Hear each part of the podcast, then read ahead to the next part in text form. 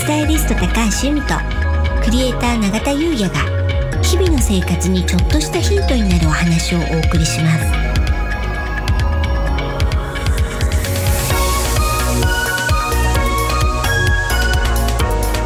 こんにちは。クリエイターの永田優也です。こんにちは。スタイリストの高橋由美です。楽しくて楽になる、はい。本日のテーマはうん。ゴールデンウィーク風水はい。となります。はい。今年のゴールデンウィークね。どうしましょうかね。ね。うーん。皆さんねね。えあんま移動がね、うん。できない感じですかうね、ん。去年もね、うん。こんな状況で、うん。確かお掃除風水とか、はい。家の中でできることみたいなね、うん。配信をうん。させていただいた記憶があるんですけども、はい。まさかね今年もねねえ。そういうタイミングだったとは、うん。で今さんどうしましょう？なので、やっぱりね、せっかくなんでね、時間がね、取れるとしたら、どうでしょうか、断捨離。断捨離。うん、やはりね、風水では、使っていない不要品というのが、運を落とすと言われてるんですよ。うん。うん、で、定期的に見直すと、そういうものってないですか？僕ね強いて言うなら本ですかね。うん、読んだ後もうん。また読むんじゃないかと思って、うんうん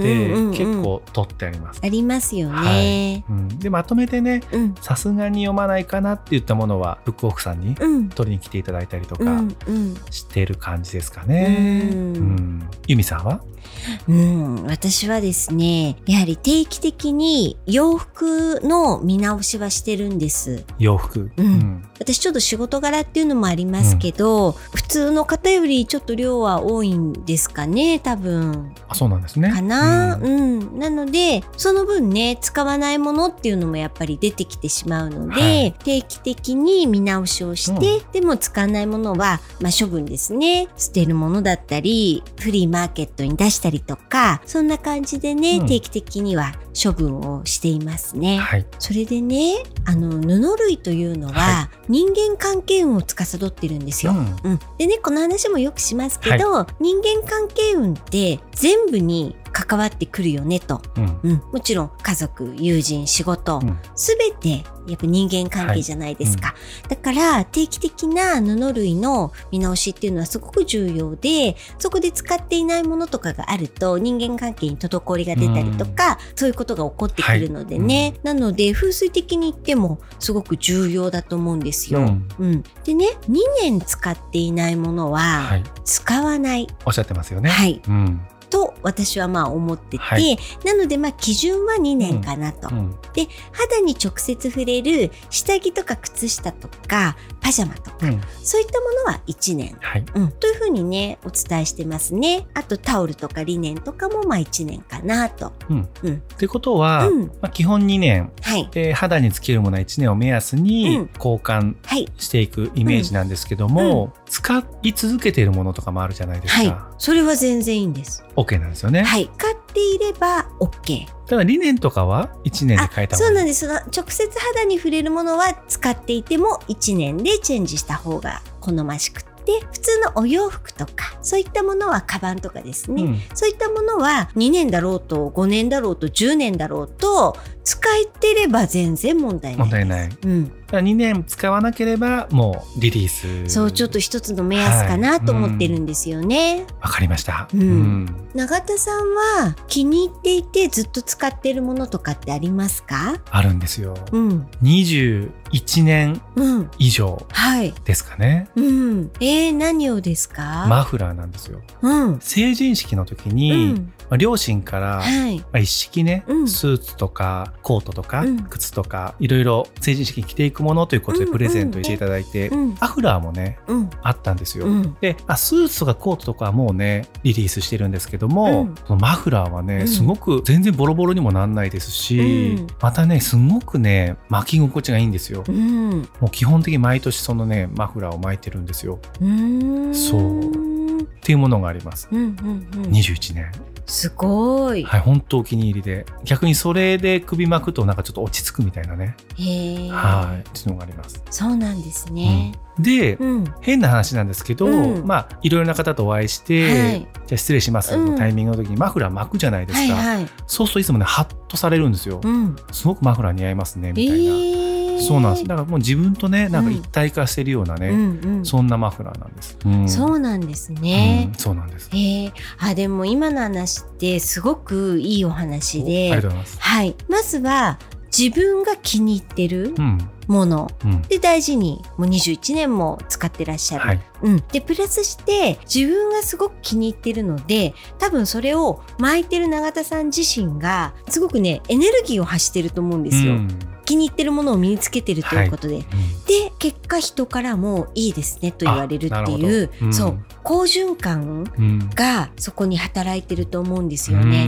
うん、だからこれってすごくいいお話で、はい。うん、でそうね。もちろん21年間気に入って使ってるっていうのはすごくいいことで、うんそれは一つ大事なことなんですけど、うんあの例えば Now、うん。うん、今すごく自分が気に入ってるもので、そういうのを身につけることで自分のエネルギーって必ず上がるので、うん。そうするとやはり人から見てもあ素敵ねっていう風に見られると思うんですよね。そういうことなんですね、うん、でまあそれが例えばうーん流行りであったり気分であったりでじゃあワンシーズンでっていうことでももちろんそれはそれでいいと思うんです。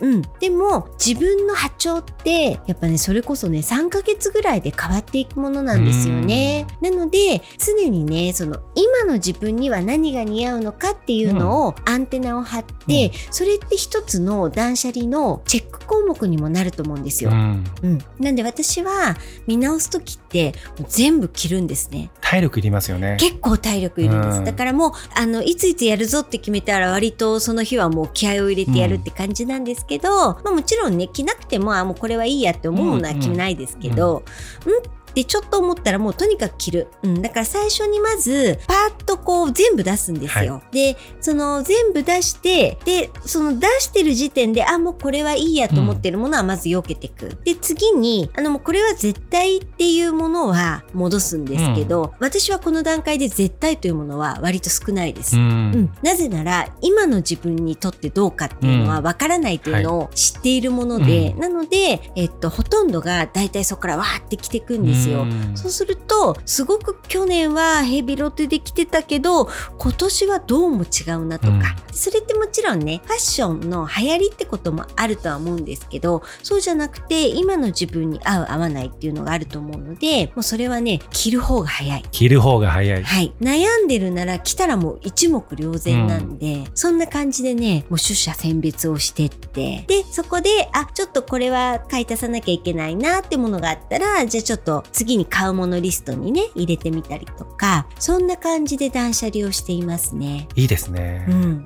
じゃあねこのねゴールデンウィークね、はい。皆さん時間もあると思うんですけども、ユミさんもねはい。このゴールデンウィークはい。やりますか？やります。おはい。素晴らしい。ちょっとねすっきりしたいなと思うので、うん、永田さんはねそんなに定期的には、そうですね。もともと服がそんなにうん、ないっていうのが一つありますかね、ただね、うん。このゴールデンウィーク今家族でも話してるんですけども、うん。模様替え？うん。をもしかしたらうん。するかもしれなくて。すごくいい。いいですか、はい、模様替えって気がすごい変わるんですよ。うん。だからね、定期的に、まあ、あの、レイアウトとかでね、あんまり模様替えができないっていう、あの、お部屋もあると思うんですけど、うんもしね、可能ならば定期的な模様替えって、風水的にはすごくいいです。そうなんですね、うん。じゃあちょっとそこプッシュして、うん。はいやってみたいと思いますはい。ありがとうございますありがとうございます。それでは本日は以上となります楽しくて楽になる、スタイリスト高橋由美と、クリエイター永田優也がお送りしました